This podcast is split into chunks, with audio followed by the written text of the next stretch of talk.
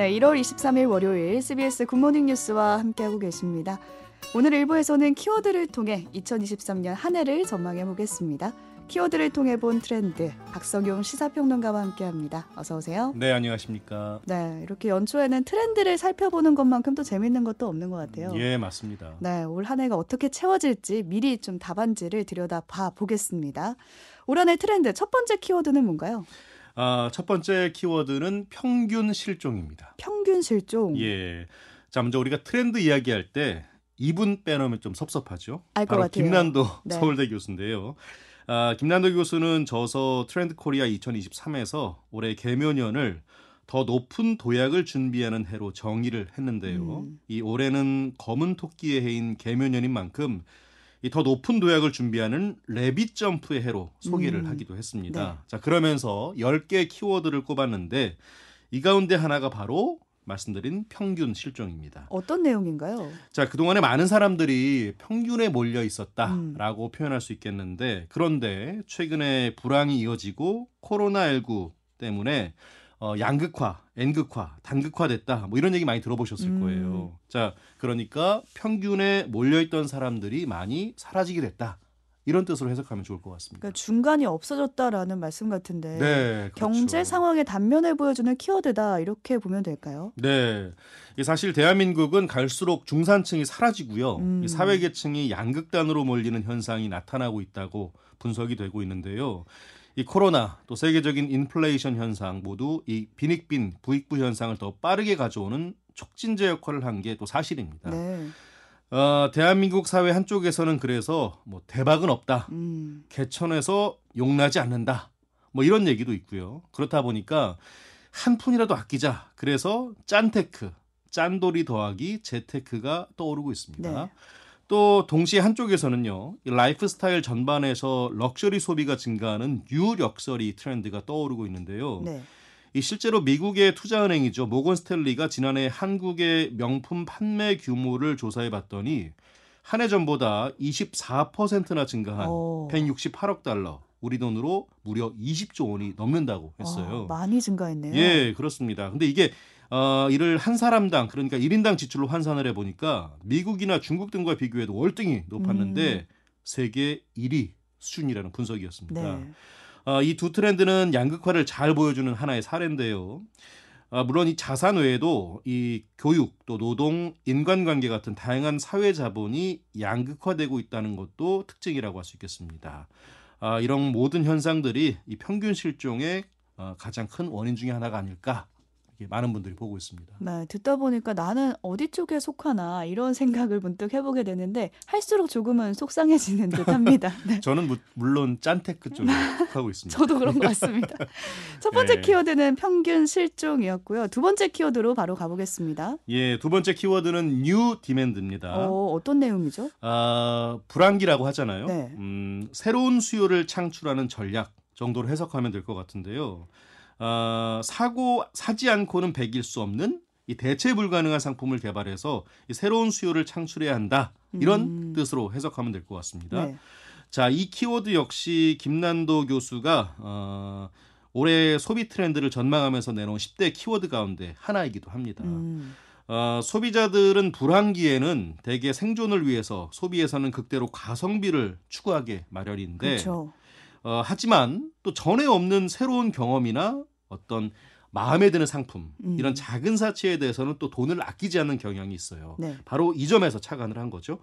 어, 여기서 파생된 소비 문화 트렌드가 바로 디깅인데요. 디깅. 예, 디깅. 이게 영어로 해석하면 발굴하다는 뜻이에요. 이 소비자가 좋아하는 영역을 깊게 파고들어서 관련 제품을 구매하는 것을 뜻하는데 이런 디깅족들을 위해서 유통업계가 각종 멤버십 상품도 내놓고 있다고 합니다. 내가 만약에 콘서트를 좋아한다면 콘서트 관련된 상품을 다양하게 내놓고 그럼 예. 또 거기에 대해서 그걸 열혈히 좋아하는 사람들은 소비를 한다 이런 문화 같아요. 예, 네, 맞습니다. 디깅족이라고 하셨는데 이들은 구체적으로 또 어떤 소비에 관심을 갖고 있나요? 예. 방금 콘서트 이야기 하셨잖아요. 음. 근데 왜 최근에 그 유명 브랜드 콜라보하는 제품들 많이 나오잖아요. 네.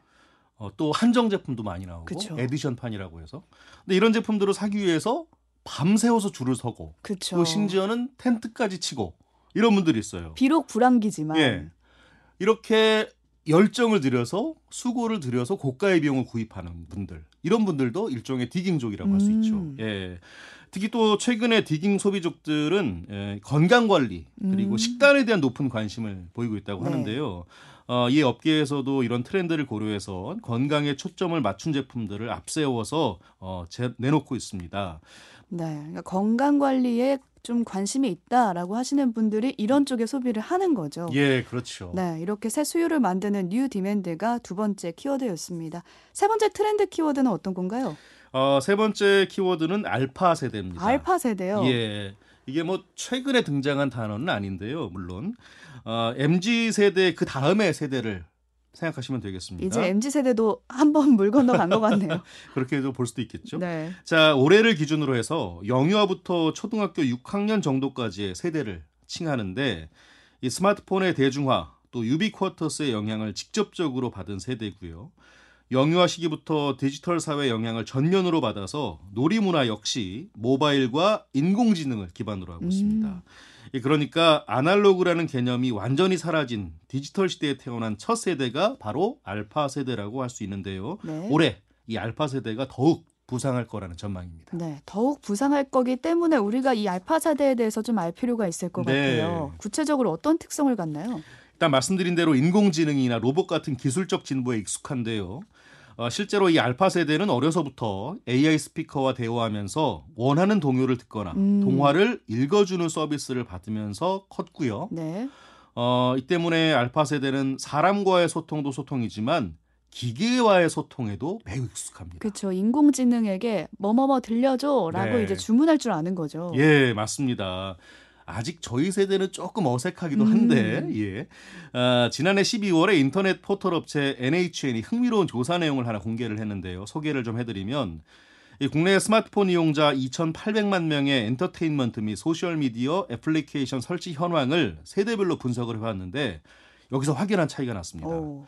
자, 1970년대에 태어난 X세대는 밴드를, 1980년에서 2009년 사이에 출생한 MZ세대는 인스타그램을 가장 많이 오, 설치했는데 네. 반면에 자 말씀드린 알파 세대에서는 메타버스 게임 플랫폼이죠 로블록스가 1위를 차지했습니다. 로블록스 깔고 계십니까? 저는 아직 안 깔고 있습니다. 밴드 깔고 계십니까? 밴드는 깔고 있죠. 아, 저 같은 경우에 인스타그램 깔고 있습니다. 아, 네. 정말 명확히 구분되네요. 그러네요. 우리도 모르는 사이에 지금 알파 세대를 향한 마케팅 열전이 지금 펼쳐지고 있다라는 맞습니다. 소식이었습니다. 예. 알파 세대는 좀 직업적인 성향에도 좀 다른 모습을 보인다고요. 네. 어, 교육부와 한국직업능력연구원이 지난해 진로교육 현황을 조사했는데요. 그 결과를 보니까 알파 세대가 속한 초등학생 희망 직업 순위 1위는 운동선수였습니다. 오, 의외네요. 예. 그리고 2위는 교사. 음. 그리고 3위가 유튜버 같은 크리에이터. 네. 그리고 4위는 의사, 5위는 경찰관과 수사관이었습니다. 자, 그런데 여기서 좀 주목해 봐야 할 부분이 이 크리에이터가 재작년과 작년에 4위를 기록했어요. 오. 그러니까 의사를 밀어내고 3위로 한 단계 올라간 겁니다. 아, 그러네요. 예. 자, 그리고 알파 세대는 스스로 뭔가 평가받고 주목받겠다. 이런 특징들을 많이 갖고 있다고들 하는데요. 아, 그래서 1위가 운동선수였나 봐요. 네, 맞습니다. 자, 10대지만 브랜드에 또 특히 민감하다고 합니다. 어, 요즘에 학교 앞에 가면은 무인 문구점이 그렇게 많이 설치가 돼 있어요. 아, 정말요? 네, 무인 문구점. 이 거기서 이 친구들이 이제 많은 시간을 보낸다고 하는데, 근데 대개 이제 제품을 얘기하기보다 자신의 취향에 맞는 브랜드를 많이 이야기한다고 음. 해요. 그러니까 뭐 브랜드에 민감한 게 물론 이 알파 세대만은 아니겠습니다만 이 점점 이 브랜드에 강하게 음, 민감하는 어떤 음. 이런 세대도 점차 연령대가 낮아지는 것 아니냐 이런 생각이 들고 있습니다. 브랜드로서 내가 어떤 사람인지 내 정체성을 설명하는 그 네. 세대가 된 것 같고요. 무인 문구점이 있다는 사실도 새롭게 알아서 놀랍습니다. 예. MZ 세대의 다음 세대인 알파 세대가 올해 키워드로 꼽혔고요. 네 번째 키워드로 가볼까요? 예, 네 번째 키워드는 네버랜드입니다. 네버랜드. 예, 아마 익숙한 단어실 텐데 어, 연극 피터팬 자라지 않는 아이와 소설 피터 피터와 웬디 같은 이 세계관을 공유하는 J.M. 배리의 작품에 등장하는 가공의 나라죠. 어, 많은 분들께서 아시다시피 주인공 피터팬이 살고 있는 섬의 이름이기도 합니다. 네. 자, 관련해서 트렌드 코리아 2023에서는 네버랜드 신드롬이라는 단어가 제시되기도 했는데요. 자, 대한민국과 전 세계가 조금 더 젊은 시대, 음. 젊은 사회로 전환하고 있다. 이런 의미를 담았다고 합니다. 나이 들지 않고 있다. 예. 이게 사실은 예전에 그 피터팬 증후군이라는 게 있었잖아요. 네. 근데 이것과 좀 비교가 되는데 물론 여기서 나온 말일 수도 있습니다. 근데 사실 피터팬 증후군은 이 성인이 돼도 성인임을 인정하지 않고 이 타인에게 의지하고 스스로 어떠한 것들을 결정하지 않는 심리. 음. 그러니까 약간 좀 부정적인 그렇죠. 의미가 담겨 있는데 하지만 네버랜드 신드롬은요. 이 사람이 젊어지는 현상을 의미한다. 이렇게 보는 게 맞을 것 같습니다. 그러니까 사람들이 본인의 연령보다 더 젊어지는 현상을 의미한다는 네. 건데 이게 어떤 네. 의미일까요? 요즘 사실 외모 가꾸는데 나이와 성별의 구분이 있을까요? 없을까요? 아, 그렇죠. 예전에는 뭐 2030 때 가꿨다라면 네. 지금 40, 50, 60까지 다 가꾸고 있잖아요. 예, 맞습니다. 사실 정신적인 연령도 그래요. 그러니까 누구나 요즘 그 꼰대라는 소리 듣고 싶어 하는 분들 아마 없을 거예요. 그쵸. 예, 그러다 보니까 어, 사회 변화에 더 관심을 갖고 또 젊은 층과 대화를 나누는데 인색하지 않습니다. 오히려 더 열려 있는 분들도 계세요. 네, 맞아요. 네. 또 회식 문화, 놀이 문화도 달라지고 있는데 자, 뭐 어릴 때 하던 것에 추억이나 물론 재미 느끼는 부분에서 넘어서 어 뭔가 애정을 갖고 관심을 갖는다는 거죠. 자, 그래서 어 이거는 뭐 몇 년 전부터 유행했던 부분이지만 키덜트 시장 음, 이게 또 점점 커지고 있어요, 사실은. 키즈와 어덜트를 합친 거죠. 예, 예, 예. 연령의 세대의 기준 자체가 지금 무너져 내렸다. 이런 키워드로 보시면 될 것 같습니다. 네. 다섯 번째 키워드는 호모 모투스라고 가지고 오셨는데 이거 어떤 뜻인가요? 호모 모투스. 자, 라틴어인데요. 이동하는 인간이라는 뜻을 가지고 있습니다. 네. 해외 여행이나 여가 활동 같은 이 역동적인 인생을 추구하는 사람들을 뜻하는데요. 어, 실제로 어, 코로나 우리 사회적 거리두기가 해제되면서 항공여행 수요 회복세가 뚜렷치고 있- 뚜렷해지고 있죠. 어, 실제로 한국관광공사에 따르면요, 이 김포공항과 인천공항을 이용한 해외 여행객은 지난해 11월 기준으로 104만여 명인데 1년 전보다 어, 600% 정도 증가했습니다. 600%. 예. 자, 특히 일본과 미주 노선 이용객이 늘었는데요. 이 지난해 10월과 11월 국내외 일본을 오가는 노선을 이용한 승객은 총 63만여 명. 1년 전과 같은 기간에 비교할 때 무려 4,000%나 넘게 늘었습니다. 정말 이동하는 인간이 많네요. 예, 맞습니다. 거기다가 코로나 때 여행하지 못했던 분들 음. 잠재적 수요 폭발하고 있는 거죠, 사실은. 자, 여가 생활을 즐기는 사람도 늘었는데요. 문화체육관광부에 따르면 문화예술 행사 관람률이 2021년 33.6%에서 2022년에는 58.1%로 24% 포인트 이상 늘었습니다.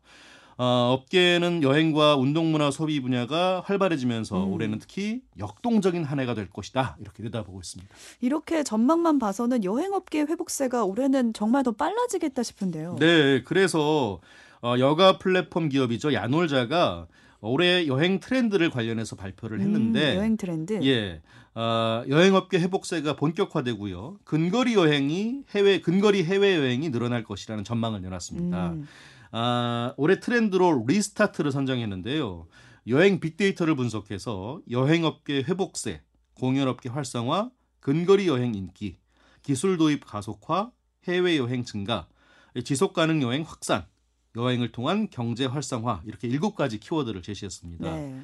어, 지난해 사회적 거리두기 해제에다 출입국 규제 완화 이후에 여행 수요가 폭발적으로 증가하면서 예약 건수가 2019년 대비해서 무려 74% 이상 늘었다고 하는데요. 팬데믹 이전 수준을 훨씬 뛰어넘었다고 합니다. 네, 이동하는 인간이라는 뜻의 호모 모투스가 정말 와닿는 다섯 번째 키워드였습니다. 여섯 번째 키워드는 글로벌 트렌드 가지고 오셨다고요. 네, 이번에는 글로벌 트렌드를 이끌 키워드를 이야기해 보면 어떨까 싶은데요. 아, 현대경제연구원이 글로벌 정치와 경제, 산업 경영, 에너지 자원, 사회 문화 등 분야에서 부상할 일곱 가지 트렌드를 꼽았는데요. 아, 저는 오늘 일단 탈세계화를 한번 이야기해 보면 어떨까 싶습니다. 네, 탈세계화 어떤 건가요? 자, 코로나 대유행에 이어서 러시아 우크라이나 전쟁 발발 이후에 국가 간의 상호 의존성이 줄어드는 현상이 음. 빨라졌다고 합니다. 이 그러면서 이 정치 경제 산업의 패러다임 전환이 일어나는데요. 자, 이런 탈세계화 현상이 확산되면서 보호무역주의나 자국 우선주의 등이 새로운 국제 질서로 자리 잡을 것으로 관측이 됐고요. 네, 그럴 만도 한 게 원래 외국에서 공장을 운영하던 걸 다시, 다시 자국으로 가지고 오는 경우도 늘어나고 있잖아요. 예, 맞습니다. 사실 이번 전쟁 이후에 코로나 이후에 교역도 쉽지 않게 됐고 음. 그리고 현지와의 왕래도 쉽지 않고 스스로의 뭔가 생존 방법을 찾아야 되는 것 아니냐. 음. 국가도 이런 생각들을 하게 된 거죠. 네. 예. 자, 이는 글로벌 공급망 교란, 또 국제 분업 체계를 약화시켜서 이 세계 경제 성장에 구조적인 하락 압력으로 작용성이 작용할 가능성이 크다. 또 연구원은 이렇게 진단을 하기도 했어요. 네. 아, 물론 근데 이 탈세계화에 대해서 동의하지 않는 목소리도 어. 있습니다. 이 과장된 표현이라는 거죠.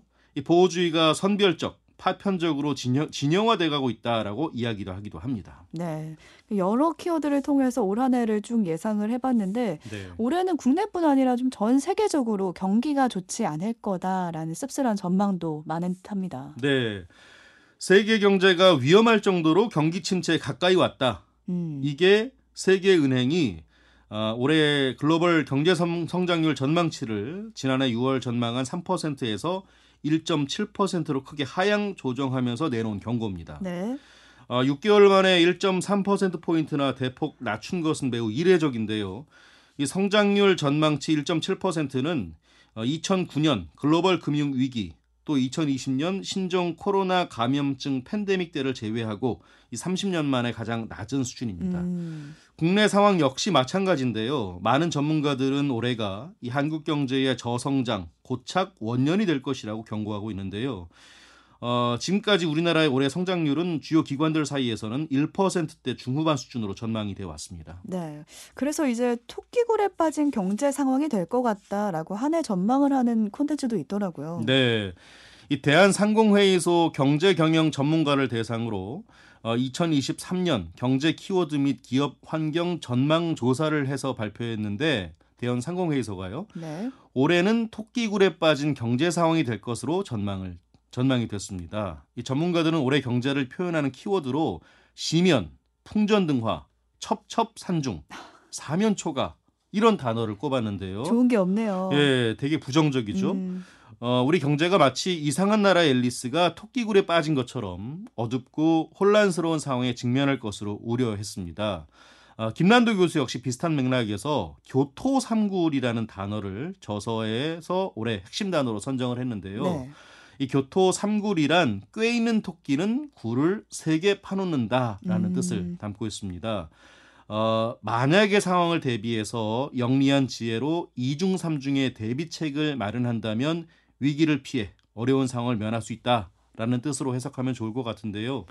어, 올해 우리 경제, 우리 사회, 우리 스스로가 고민해야 되는 부분이 아닐지 음. 시사하는 바가 큰 것 같습니다. 네, 토끼굴에 빠질 걸 대비해서 좀 미리미리 대비책을 마련해 놓는 한 해가 됐으면 좋겠습니다. 오늘은 설 특집으로 트렌드 키워드 살펴봤고요. 연휴에도 박성용 평론가와 함께했습니다. 고맙습니다. 고맙습니다.